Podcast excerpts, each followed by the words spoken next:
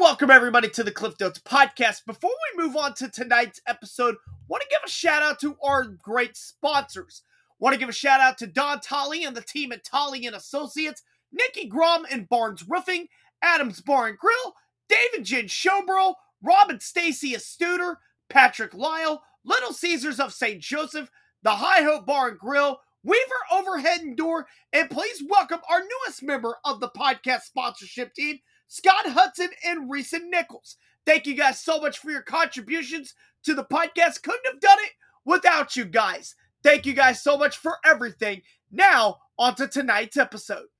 And welcome everybody to the Cliff Notes podcast. I'm your host, Clifton Grooms. It is another edition of the Post-it Notes, and it is Wednesday night, November the 16th, 2022. Let's go ahead, let's get started with tonight's show. Missouri Western women honored their Elite Eight performance from last season by entertaining Truman State. Highly contested contest. The Griffins were able to come away with a victory 81 to 72. The Griffs were led in scoring tonight by Brianna Budgets with 26 points. Mary Fultz added 14 off the bench, and Connie Clark had 12 points to go along with nine rebounds. The Griffins will be back in action on Monday on the road in Liberty as they face off with William Jewell.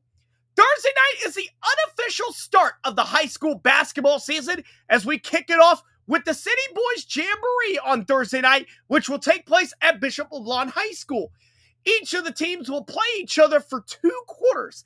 As the first and second quarter will be Benton matched up with LeBlond.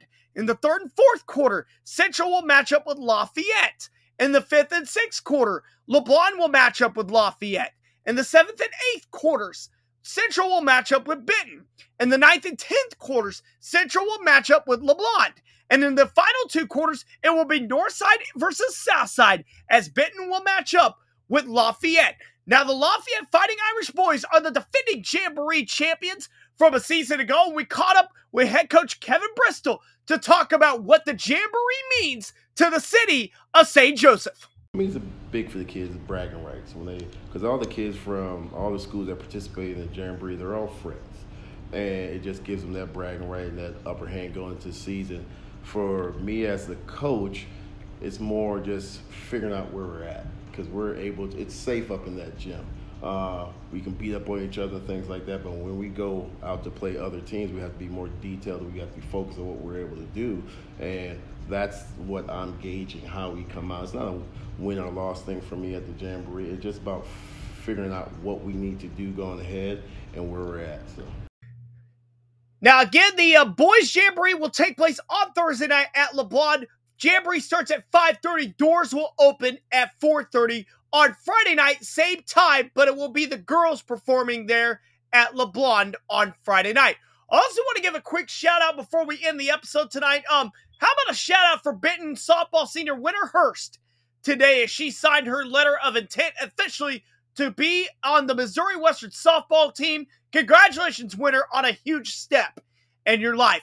I hope you guys have had a great Wednesday I Thank you so much for the love and support on the podcast. Truly appreciate that so much. Looking forward to seeing all the crowds there at the Jamboree this week. For Clifton Grooms here, I hope you guys have a great Wednesday night, and we will see you tomorrow night with another edition of the Post-it Notes.